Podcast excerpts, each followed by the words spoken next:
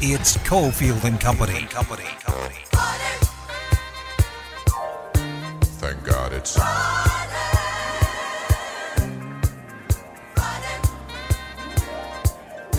Thank God it's.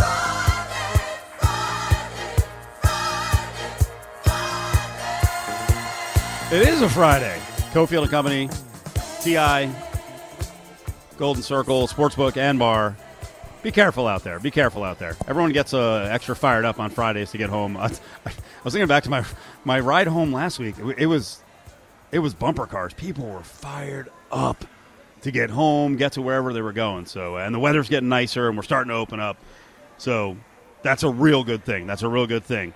We were talking about the Lakers and the Bills. We kind of paired them together with the vaccination stuff because Dennis Schroeder's out right now, uh, COVID protocol. Uh, the Bills GM was talking about his team, and if guys don't have the vaccine, he may have to cut them come August. So, you know, we're still in this mode of having to deal with the end of the pandemic and coming out of the pandemic, which brings us to the masks, John, right? Always an intriguing deal. Website headline Enraged man kicked out of Costco after shoppers refused to join his anti mask revolution. So I'll set this up. This guy uh, decides to walk into a Costco. He doesn't have the mask on and decides to start calling to the crowd join me, fight back against this ridiculousness. The masks are terrible. Let's see how it went and see if anyone joined in with him. Is anybody tired of this tyranny? You love tyranny. You love tyranny. You get out. You get out. You get out. No more masks. No more masks. Let's leave. No more masks. No more masks. No more masks. No more masks. No more masks. No more masks. No more. You know what the funny thing is? In six months or a year from now, you're going to be looking for people like me to stand for you. Where's the men at? Where's the freaking men at that will stand for your liberty? Where's the men that will stand for liberty once again? Yeah. Uh, there's a lot going on there. Well, the beginning, he's like, he, he asked for support, and immediately it's like six people going, get out! and he, then he's like, you get out! Have you? And then he turn after the mass chant doesn't work. He turns on him like, "You're gonna need me." Like, I, they don't need you. Have you ever tried to they start a chant and fail, They don't need you. or like a clap? Have you ever tried to start a clap and it failed too? It's a very embarrassing Uh, moment. That's so good. It's so There- What? so depressing. Do you take it seriously though? Now at this point, like, do we seriously analyze this guy and call him out for what he really is, or do we just laugh at him at this point? Let's see. Here he is walking out. Just escort us out so we don't become a nuisance. Guess what? When they're taking your liberties and your families and your guns away, you're going to be saying, it's time to be a nuisance. You don't know nothing about freedom. I spent 12 and a half years in prison. You don't know nothing about freedom. Yeah. he drops in that nugget. Like, I know about freedom. I spent 12 and a half years in prison. Uh, After years, I was expecting in Iraq or like in Afghanistan, like you know what I mean? Yep. Not in prison. That's what, what, I we thought too. I was like, oh, he's gonna, yeah, he's gonna flout his military service. Nope. He's like, I know about having my freedom taken away. I'm the man to follow. the tyranny that got you was breaking the law. What are you talking about? You sound like a felon. I don't think I want to follow you. All right, get out. Now he's walking out front. This is BS. I'm tired, y'all. I'm going straight to the cops and I'll talk to them and I'll show them that we were peaceful. There it is, y'all. No more freaking masks. Let's do this. No, and you're not going to the cops. We've been through the. We've done this for. It's been like ten months now. Eleven months. Jordan Poyer's wife's watching, like, yeah. Oh well, I mean, there are going to be some people on the side, no doubt, uh, no doubt about it. If you went up to TikTok and this video is up all over the place, course. there are a bunch of people who are like, "Bro, we ain't with you," and you are so far off base here with this whole tyranny thing. Costco employees, is anybody tired of this tyranny? you're like many, many other people of your train of thought are once again confusing tyranny with capitalism. See, that's the free market at work. That store has made a decision that its bottom line would be best served if it did not allow people who did not take mitigation efforts into their establishment during a global pandemic. You disagree with that decision. That's your right, just like it's their right to set that boundary. Now, you call it tyranny because it affects you, but it's not tyranny. I mean, pretty good, right? We've done it for a year now. I know. How do you not understand it? Well, I mean, he did spend 12 years in prison. Maybe he just, he, He didn't just- say he when he got, got out. yeah, like, so maybe he just got out. Maybe he's oh, really not up with everything right now. He, like, walked out and he was like, wait, what is this mask thing? What is happening uh, right now? First time exposure. Right. It was like 12 years of solitary. He had no idea. Yeah, we're, like, we're talking about a video that came out, and the guy put the video out. Again, this is what's Yeah. happened with the anti-masker people. They they go into you know they have an encounter and they're like, oh, I'm going to put this on the web, and all these people are going to like me. I'm famous. They're all on my side, and and now now we've totally got fatigued with this stuff. Like I think everyone used to get worked up about it. Everyone now is like. Dude, you're a fool. And he went into the store, and people are like, "You get out! Like we, I just want to shop, and I can follow the rules, and I'm used to this. It's not a big deal, dude. Stop." So of course, guess what happened? People got worked up enough, right?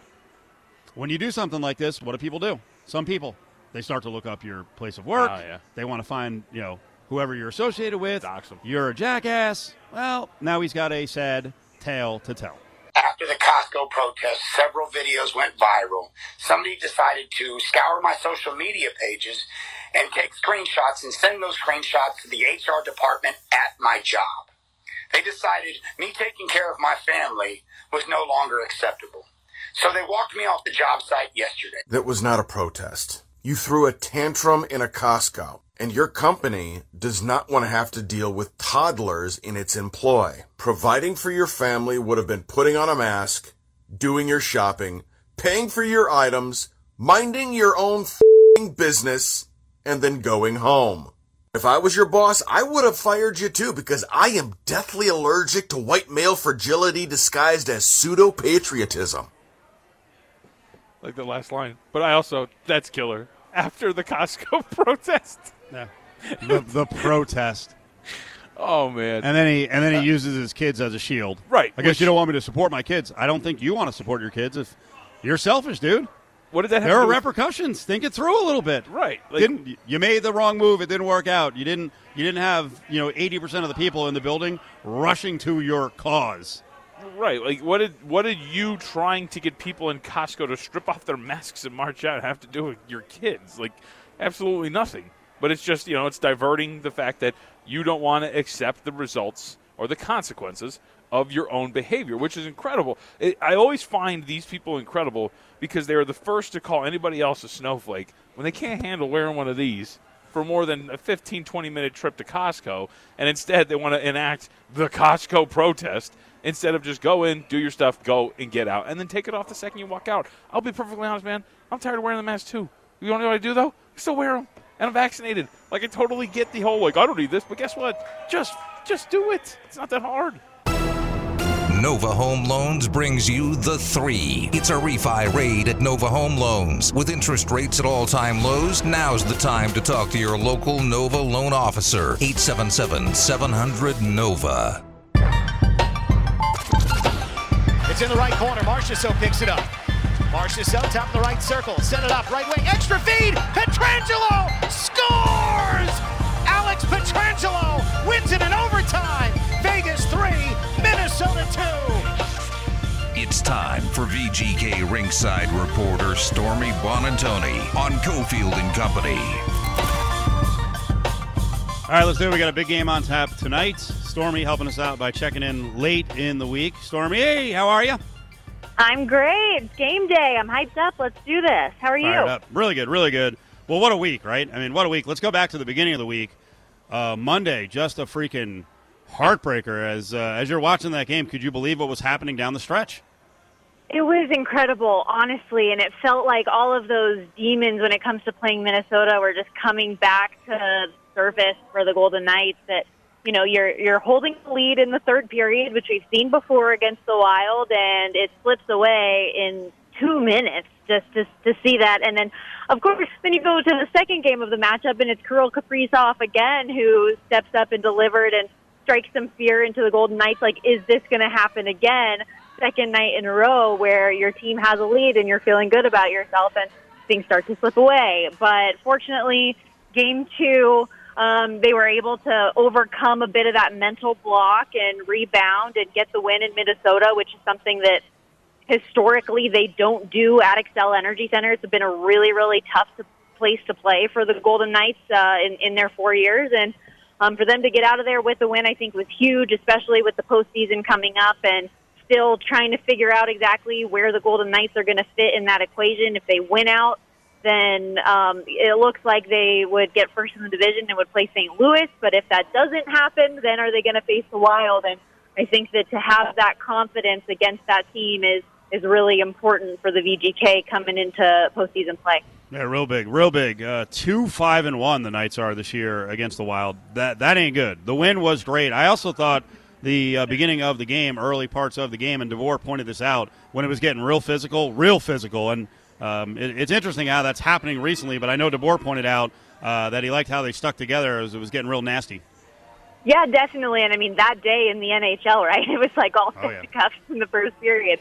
um, but for, for the Golden Knights specifically, 100%. And I talked to Alex Pietrangelo after the first period, and he said, you know, I'm not sure why they're trying to play this way, but if, if you want to, we can play any way you want to. We can get physical. We can be hard on you back. And to see a guy like Nick Hague step up and get in a fight with Foligno and hold his own uh, was huge. His first NHL fight, and um, and the team got a boost from that too. I think, and yeah, I like the verbiage also from Pete DeBoer that they stuck together.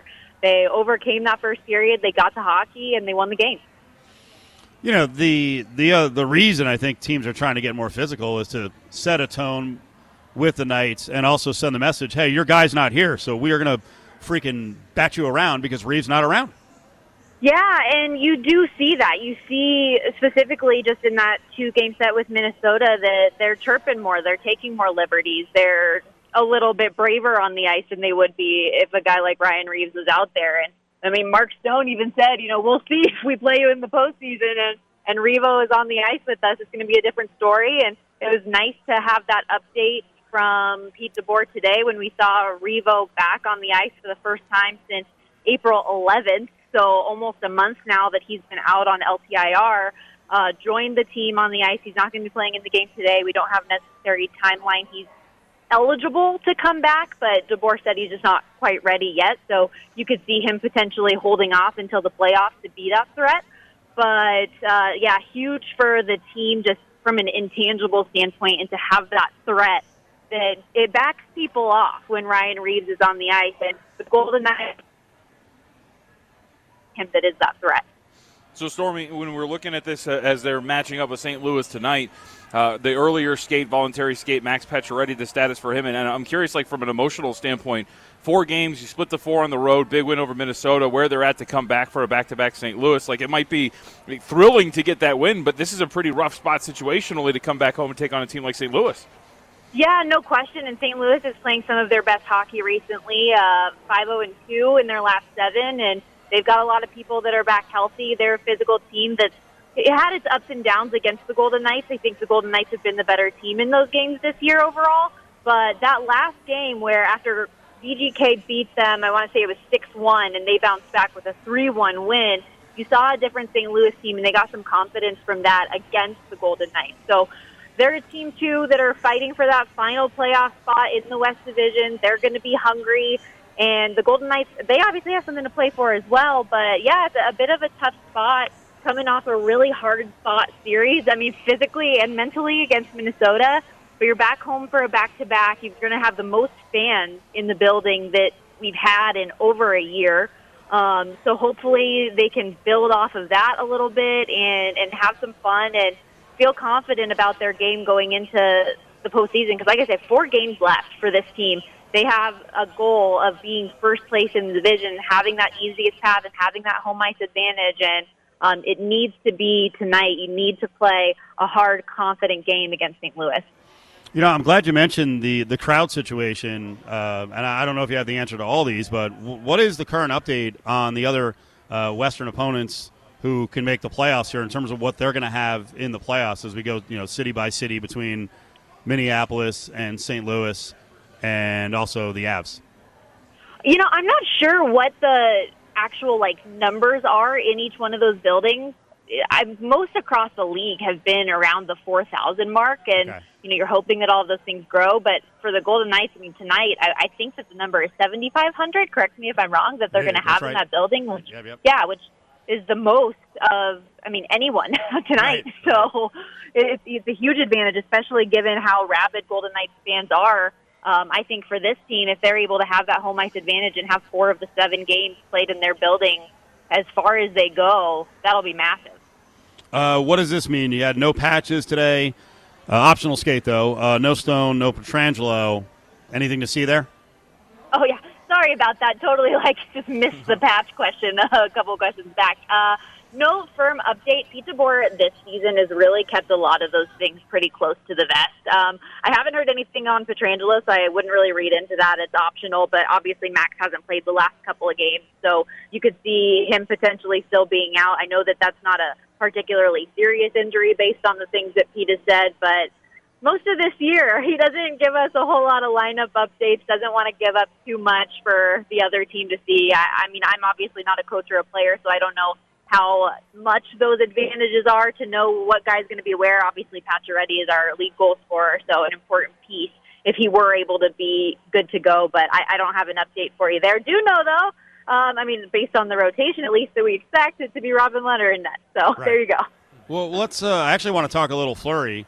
Um, can you put in sp- uh, perspective the kind of numbers he's piling up now with, uh, you know, another mark the other night with a uh, a rise on the win list? It is, it is so cool. Let me just say, just from for me personally, to get to be around this guy every single day, making history. It's another milestone of some sort every night. I feel like that we're on the ice, and for him, 490 career wins to stand alone, third all time on the NHL wins list, and Hopefully trying to still climb. He's awesome when he talks about that.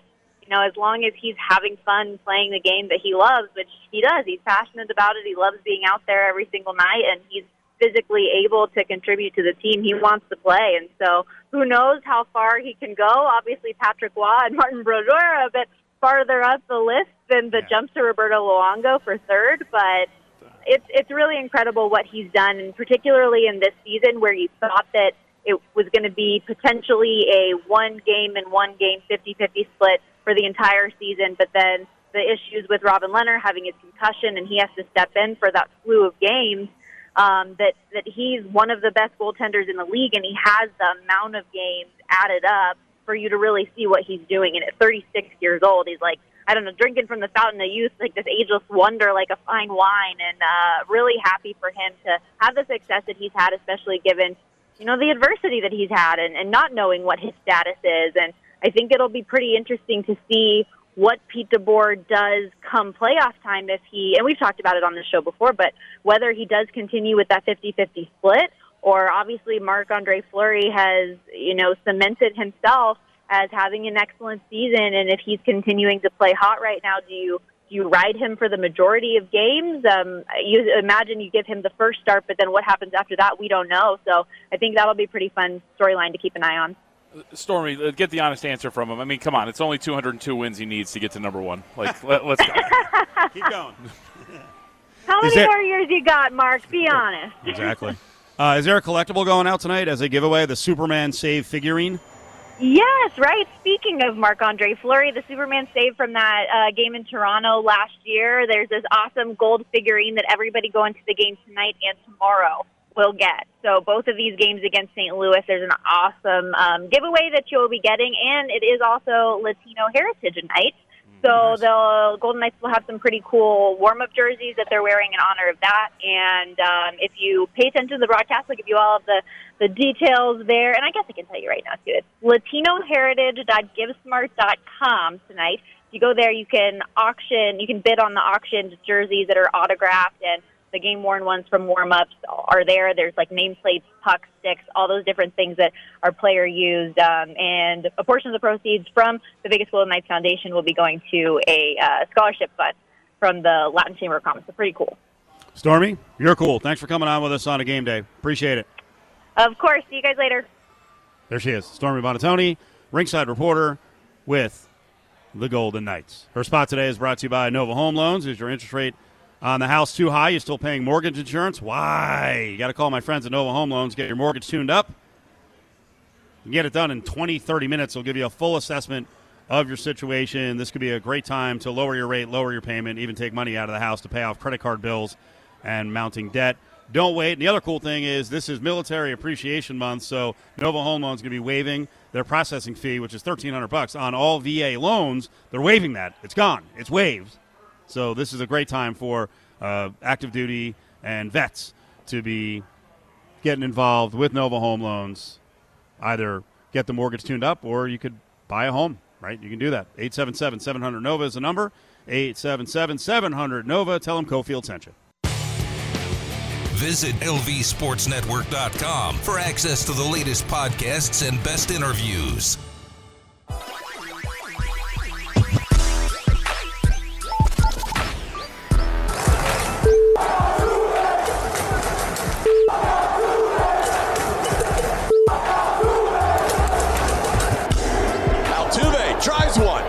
To left field, all the way back, gone.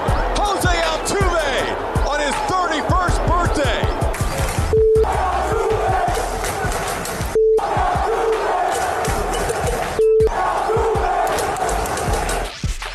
Hang in at the Golden Circle Sportsbook and Bar inside Treasure Island. It's Cofield and Company. Man, bang up day today by the vast sound crew here, at Lotus Broadcasting, grabbing the uh, Costco Jo and his chanting. Get the Altuve chant. That's Yankee fans for you. You chant, home run, go right back to the chant. Our sound crew may have played with that a little bit. I don't think they went right back to. Uh, Also, I feel like there's other fan bases that are perfectly capable of chanting. no. Do they have bleachers and a cowbell? Well, the Angels had inflatable trash cans that pushed Dusty Baker to cry after a game. So Dusty did cry. Dusty seems to have gotten over it. He uh, he didn't lash out the last couple of games against the Yankee fans. Like, dude, it's going to happen everywhere. Which stinks. We were on, uh, was it Tuesday when I was on with you earlier this Uh-huh. week? I think I said it like minus 200 that he would actually. He did initially. No, he he did. Oh, he did? oh yeah, good. After the that. first game, he did. Good. He uh, he gave a, he gave Yankee fans a tongue lashing again, but I think he's he's kind of gotten used to it. Where it's you know he's you're not going to win, and by ripping the fans, you're kind of just lighting a fire under him to do it some more. You deserve it. Your team cheated. Screw you guys. Like, yeah, Youmans and I, Matt Youmans and I disagreed with that this morning. He was like, ah, you know, let it go. I'm like, they, no, the fans haven't had their crack at them yet. Who does he root for? The Yankees. Come on. That's what I didn't really understand either. I would love to see Matt sitting in the Yankee Stadium bleachers. Let it go, everybody! Right. Come on. Let's all be friendly. By the way, that could be. I think it was a cowbell. I know in old Yankee Stadium in the bleachers there was uh, God I can't remember his name, but uh, there was a guy who would play some. I think it was a pot. Might have been a pan. What about an Oscar the Grouch costume? I think you might get beat up at a Yankee game if you're going Oscar the Grouch. Although I love Oscar the Grouch. Well, David Taub tried to, actually, because Oscar lives in a trash can. Oh, that is brilliant. He tried to wear a. He spent eighty five dollars on an Oscar the Grouch costume from Amazon.com. A few days beforehand, he had visited Yankee Stadium to confirm that he would be allowed to wear it Tuesday Oh, don't tell me they for the Astros home like opener in the Bronx. He was apparently told that he could not wear it when he arrived wearing the costume, carrying the sign reading "You ain't stealing this costume, trash Trastros." He drew laughs and cameras. Unfortunately, he drew the attention from security, who said, "quote Our policy changed." Taub said the guard added that the Astros had complained to Major League Baseball about fans in the cities, and Major League Baseball had told the Yankees to tighten their rules. So weak.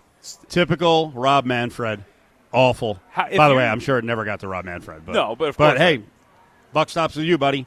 Well, and but So now you're telling fa- screw screw baseball, man. Screw them. They blew this from the get go. They're the ones that have put the Astros in this position by not penalizing the players. They got immunity. They got nothing, and that's what fans are pissed off about. And they're pissed off that the Astros got to the highest level on multiple occasions and won a title.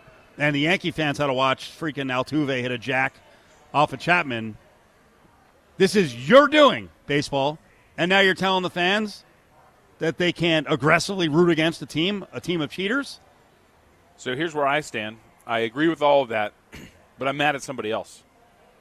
Are you not mad at the Yankees? Do you not show your support for your fan base and go, we're not enforcing these rules? What are you talking about? what are you going to do? steal a 107th round pick from us or whatever the you know what I mean? What what's the punishment going to be? And can you imagine if Major League Baseball had to actually come out and say we are punishing finding the Yankees because they wouldn't adjust their policies because fans were being too mean to the Astros? I'm mad at the Yankees. Stick by your guns. Yes. Let David Taub wear Oscar the Grouch's costume to the game. Yes, I've been mad at the Yankees since George died. Because his kids just don't care like he did. You think George Steinbrenner would have backed down to baseball? Heck no. Let it happen. Yep. Whatever you got coming. But I can't believe they complained.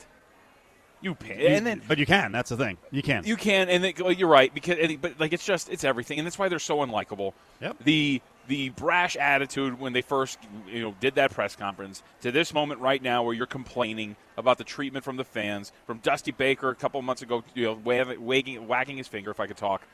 It's just so insufferable, man. It is. They deserve everything that comes to them. Are you thinking the same thing about your Angels Oh. and Angels management with Albert Pujols? Gone, cut, dumped. Yeah, so I, fra- I I realized that when I sent this in, I phrased this a little different. I, I should have put like a like a longer period or an ellipses. Uh, I do not hate this team for releasing Albert Pujols. Uh, Albert Pujols has not been good this year. Albert Pujols was taking away playing time, plate appearances potentially from Jared Walsh, who is the better player, batting over 300, and really good piece for them at first base. Pujols should be gone, rightfully so. So it's not surprising. And he apparently had been jockeying for more time. He's hitting under 200. Like, sorry, bro, get out of here. Like, we got somebody who's a lot better than you at this point right now. I hate this team because I don't know how much you watched the game yesterday, Steve Cofield. But Andrew Heaney, young kid, very, very highly regarded prospect when they got him all those years ago. And they, he was drafted, I think, by Miami, if I remember correctly. He's a top 10 pick, though, in the draft. And he hadn't really put things together, but this year he's starting to put it together. Last year, six and two, or excuse me, last night, I should say, six and two thirds, 110 pitches, 10 strikeouts, one walk. He was awesome. And he has slowly been more awesome every time he's gone out there. But what happens? You pull him out, Mike Meyer comes in, and the three to nothing lead becomes an eight to three loss. this team, dude, it is so infuriating to watch them flail around with this pitching staff time and time again. You, they never invest in the bullpen. They never invest in the back end of the rotation. And now you have you have the top two choices for MVP in terms of the odds. You have two guys, and Shohei Ohtani and Mike Trout, and they're under 500 by three or four games. Can you imagine? Like that's incredible to Why doesn't about. Why doesn't Trout pull a Rogers? Why doesn't Trout pull a Harden? Why doesn't Trout say something? I don't know. And maybe it's the good, you know, the all shucks good boy attitude that he kind of puts out there, his persona, right? Very polished, very clean guy. We don't really know much about him. It's a very good persona he's put out there. Not to indicate that, you know, he's got something dirty under there, but that's, you know, it's just how he comes across, right? He's just a very clean cut kind of kid. But at some point, you got to think that that's happening, right? Like, do you not at some point demand more? As you're out here hitting 400, you have a two way player who's dynamic, who led your team in not only ERA, but home runs in the month of April and you're sitting here just scuffling for wins every single night and losing and getting swept by the Tampa Bay Rays? Like at some point, he's got to start to turn a little heel, and it wouldn't even be heel. You know, what? like the fan base would be totally behind him. Hey, I just want to win. Can we get some help? Like get What one can guy. I do? What What do you need from me? And- Please get me some help. Get our bullpen some help. Yeah, and I just like look Anthony Rendon. He's on the injured list. It, Rendon doesn't make the difference. Rendon doesn't change Mayers and this bullpen un, in, in their inability to hold on to a lead. It's just I think it's incredible. I think if we go back like in ten years from now, we're going to look back on a season like this, where if Ohtani keeps this up, either him or Trout are going to win MVP, but they're going to be like an 80 win team. And it's just going to be incredible to realize the talent that this team had with two players, and they did nothing with it. Let's do a giveaway here. MLB The Show 21 is out. It's for the Xbox. It's going to be trivia, though. 364 1100. Listen to the question right now. Uh, Pujols is gone. You know, he played 74 postseason games with the Cardinals. What was his postseason record? What was the Angels' postseason record in the 10 years with Pujols around? Win loss record. What was their record with Pujols? What a drop off from 74 games.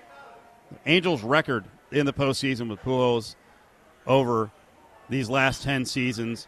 And then you get a chance. Well, you will win. MLB The Show 21. You can create your own dream team and Diamond Dynasty with your favorite legends and add them to the current day players. 364 1100. Trivia question 364 1100.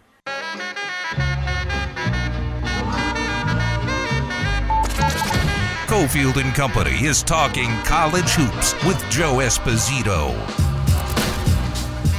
Good job by listener Bladen. He got MLB The Show 21 because he knew that Albert Pujols and the Angels, over the course of his tenure in LA, 0 and 3 in the postseason. That was after being in 74 postseason games. 0 and 3 on the series, right? 0 and 3 the entire the entire time he was there. Oh, That was it. One series, Royals blew him out. You were excited that year, weren't you? I thought that was it. Like uh, we talk about this all the time when it comes to sports, right? Yeah. I thought that that was going to be a regular thing, like just getting to the postseason, competing. Remember, they won 100 games that year too. Like they were really freaking good. No, No. no, ultimately did not happen. Let's get to Coach Joe, our college basketball insider here on a Friday. We got a lot of college basketball coming up. Uh, not only Joe, but we're going to talk to Dana Altman in the five o'clock hour, the Oregon coach who's involved with Coaches versus Cancer, which is coming up here in a couple of weeks. The uh, golf tournament with Lon Kruger in Vegas. Joe, how you doing, buddy? Doing great. Doing great. All right, Joe. Let's bounce around uh, first. Uh, you call it the uh, the porta potty, portal potty. You hate the transfer portal, but it's it's chugging along. It's chugging along. I thought it was interesting that uh, as Arizona tries to piece together its team, uh, Jordan Brown, who was you know this gigantic get for Musselman back at Reno, now Jordan Brown has gone from Reno to Arizona to somewhere. He's in the portal. Yeah, he is, you know, and especially coming off a good year, nine points a game, five rebounds, six man of the year in the Pac 12.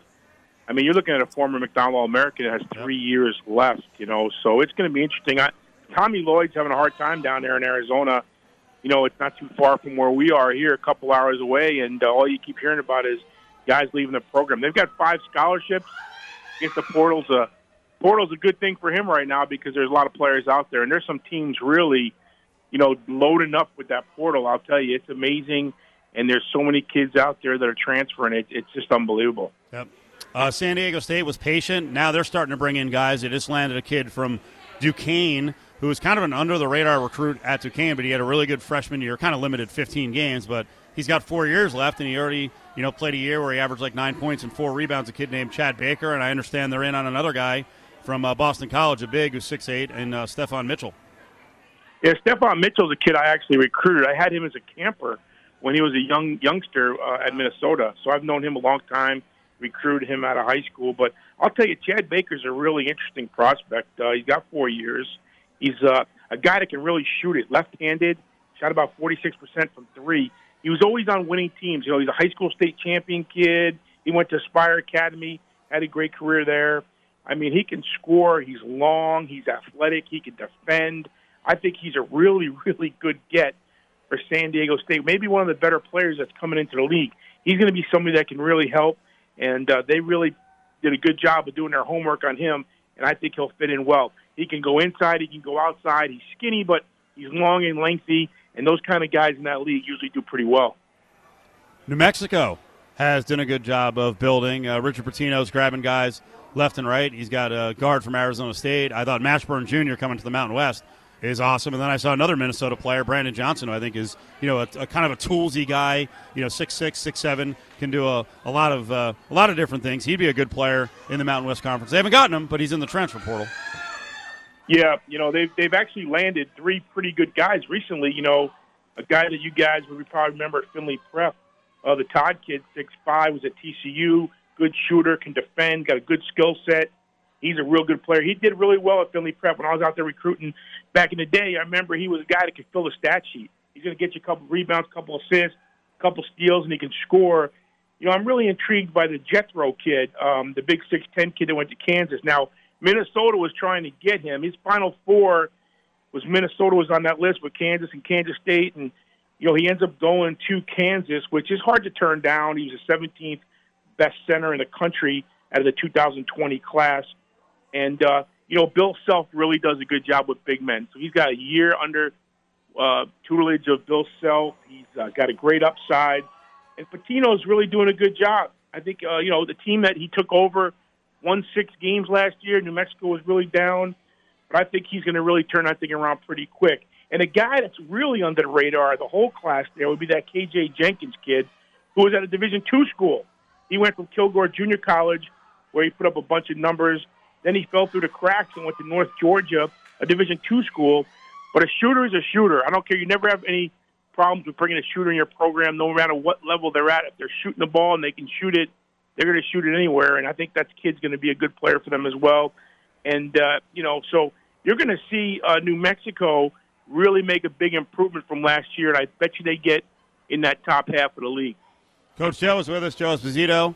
He's coached all over college basketball, including here at UNLV. So let's talk about Kevin Kruger as he's uh, finishing out the roster. He grabbed a couple of guys last week. It looks like they've got one opening left. I think Mbacke Diong is uh, probably out of here. We got a, the final three lists for Diong we can talk about. But what do you think of what they've collected here down the stretch? They uh, picked up a kid from Kent. Uh, Mike Nuga. They picked up a JUCO who was uh, some you know some good programs are involved in uh, in the recruitment of Josh Baker. Apparently, a really good three point shooter. So this is a, a guard heavy group that Kevin Kruger's put together. Well, it looks like he's going to want to shoot a lot of threes. You know, from the guys that he's recruited, it looks like his emphasis was getting guys that could shoot the three. I think the the last two guys he just signed, Mike Nuga and, and Josh Baker, are probably two of the better of the eight group that he's brought in. Um, you know, Nuga's a, a grad transfer, 17 points a game, shoots almost 40% from three. The only concern about him is he's been at four schools, you know, Eastern Florida, Portland State, Kent State, and now UNLV. It kind of worries you a little bit. You know, is he a good teammate? Is he the kind of guy that, you know, uh, he just doesn't feel happy, or I don't know what his situation is, why he's transferred so many times. That's a lot of lot of places to be in a four year, you know, uh, stand. Josh Baker, the kid from Hutch, He's an Arizona kid, three years eligibility left. He's a good one. Really can shoot, like you said. He can really shoot the ball well over 40%, almost 48%, I think, this year uh, or his first year. But he's a kid that's going to really help them. And comparing to the other kids they got, you know, the kid from Hawaii and Lamar and even the two from Texas, those guys still haven't really put up a lot of numbers. They're kind of, pro, you know, they're kind of guys that aren't going to come in and make a big splash. They're going to be great team guys but I think these two he just picked up are going to probably be the best two of the group. And uh, I think Mbacke is going to end up at a school in Florida. Uh, you know, he loves Florida. I remember when we were recruiting Mbacke, he lived in Florida, he prep school in Florida, and I think if he can go to Florida State, he will. But uh, I think in the long term, I think UCF might be the school for him. Yeah, Utah also in on Mbacke. Yeah, I, I can see that, but I just don't think he'll go to Utah. I really don't. I, I think he's going to go to Florida. He's got friends and family there and, and people that he's been with for years, and I think he would want to get back in that area. So I would be surprised if he didn't end up at a Florida school. Joe, let's talk about some of the things going on around college basketball, around college sports. First of all, news yesterday that the Georgia governor put in to effect what the uh, NIL is going to look like with athletes in that state for college. Interesting note here. Uh, Brian Kemp signed a bill into law allowing college athletes in the state to make endorsement money starting on July 1st. The new law also allows schools to take up to 75% of an athlete's endorsement income and redistribute it to other athletes. Does that sound like the norm, or is that a little bit weird? It sounds a lot weird. I mean, what, what is he thinking? He's obviously not a former athlete. I mean, he probably was in a cooking class in college or something. I don't know, you know, what his deal was. I got to be honest with you. That is just a, a horrendous deal for you know, it's like everybody's all of a sudden now that student athletes to be able to make some money. Now they want to pull from the pot. Um, if it's your likeness and who you are, and you're able to acquire a, uh, some type of a deal with uh, somebody that was willing to pay, you should get your money. I mean, to take 75% and give it to other student athletes or however they're going to use that money, I really think is ridiculous. And I'll tell you this it is going to kill the recruiting at the University of Georgia, Georgia Tech, or anybody in that state when you're going against one of those schools and you're at Florida and you say, well, you're going to get all your money here, but over there they're going to take it. I'll tell you that's going to be a big deal, and that's a big deal in recruiting right now at a lot of schools. You know, there's some schools that you know do things differently. Don't get a big stipend. They don't get the allotment. They don't get. There's so many things in recruiting you're going to use against other schools, and I think that one would be really a harsh reality for those schools. I don't think they're going to be able to compete anymore if the money situation is what people think it may be here in the in the long term. All right, we got a lot going on with college basketball in terms of rules. So, what's the most intriguing stuff they're discussing, and what could they change? You know, it, it's interesting because I think there's so many of them, and I think some of them are just ridiculous. You know, like really a shot clock t- uh, to go tenths of a second. I mean, yeah, it might be fine. Uh, you know, uh, a, t- a, t- a TV timeout uh, won't be there anymore if you use a, t- a team timeout. I think that'll never pass because of the media you know, keeping laptops on the bench and tablets on the bench has never been allowed. I don't think that's a big deal. They should let it. The one that I like is I like widening the lane. You know, from 12 feet to 16 feet, kind of make it more like an NBA style lane.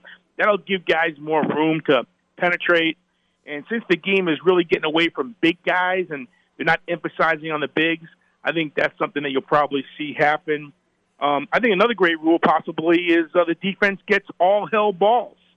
If you go ahead and you grab that ball from the offense instead of going to to the uh, possession arrow, I think it, the defense gets it. They they work their behind off to get possession of that ball, grab it with you. I think that's a good rule. I think that's something that'll be pretty good. Allowing the instant replay on shot clock violations and all that, I like.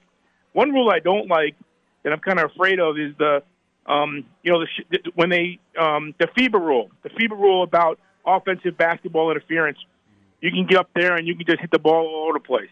I mean, I'm not a big fan of that rule at all. So we're going to see. There's a lot of rules they're talking about, and there's a really different kind of rule about fouls. You can get three fouls in the first half. If you pick up your fourth, you're out of the game for the rest of the game. If you're in the first half, you get three fouls, and when you hit your fourth, whether it's in the first half or second half, you're gone. So basically, you're getting six fouls. Um, that'll be interesting to see. But I think too many guys are trying to change the game. Let leave the game alone. The game's been great. I mean, well, there's a few things that might make the game better, but some of these other rules are ridiculous, and it just gives the committee something to do.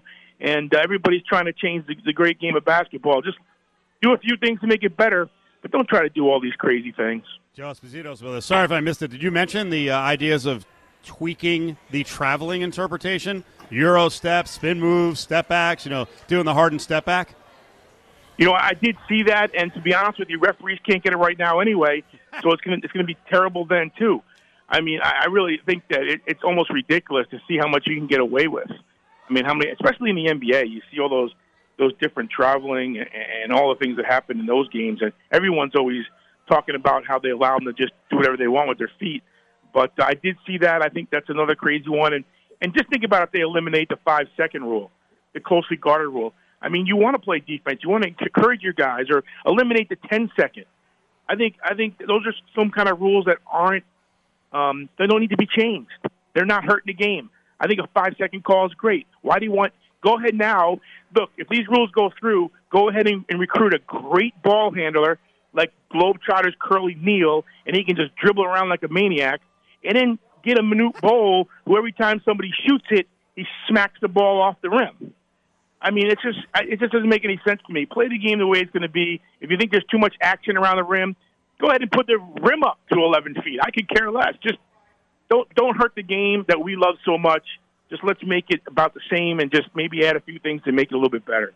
Joe, are you guys starting to open up pretty good in Arizona? Yeah, you know we are. We're starting to open up pretty good. My season's over, by the way. I wanted to shout out to Cesar Chavez, my team. We went 13 and one. Nice. We had a we had a great year. My first year here with all underclassmen, no seniors. It's a lot of fun, and now that everything's starting to open up. Look, I'm going to be honest with you. It's 110 degrees here right now. That coronavirus can't survive. You go outside, your skin just melts. So I'm, I'm telling you, we're good here in, in Arizona. Everything's starting to open up, and we're kind of like Vegas. You know, we're starting to get some more people visiting, and, and things are starting to move in the right direction. Good deal, Joe. Congrats on the good season. We'll talk to you soon, okay? All right. See you next week. Bye bye. There he is. Joe Esposito. Buffets opening here, huh? More and more of them. Yeah. Are you in? You know, it's for, so uh, the reason why I said this in is so I told you last time I talked to you that it was cool to go see a movie for the first time in a while, and I was talking to my wife, and out of nowhere, you go, I was just like, you know what? It'd be kind of cool to go to a buffet again, like you know, like Indian food buffet down the street from here. There's a really good one. Love it. Lunchtime buffet. Absolutely fantastic. We'd love to do it one more time. Do you think a lot of the, the smaller local restaurants are going to have their buffets open, or is it we're just going to have the big boys on the strip? I think we're going to start big boys and then go from there. But I, but look, you know, from what I gather, and I haven't been to a lot of Indian restaurants around town, but like the lunch buffet is kind of like you know a main staple of a lot of these Indian restaurants around town that I have been to at least. I would think that the second they can do it, they would be able to do it, and they would. You can hang down here, watch the hockey game tonight. Golden Knights are taking on the Blues. It's a seven o'clock puck drop over at the Fortress. You can hear it's raucous down here. That was just like eight people making all that noise. But Right. this place is going to be very cool in just a little bit. The garage is filling up. Another busy weekend as we uh, come out of the pandemic. They got the sports book down here, the betting kiosk, got horse racing going on as well. So when you want to watch sports, come and hang out at the TI inside the Golden Circle Sportsbook and Bar.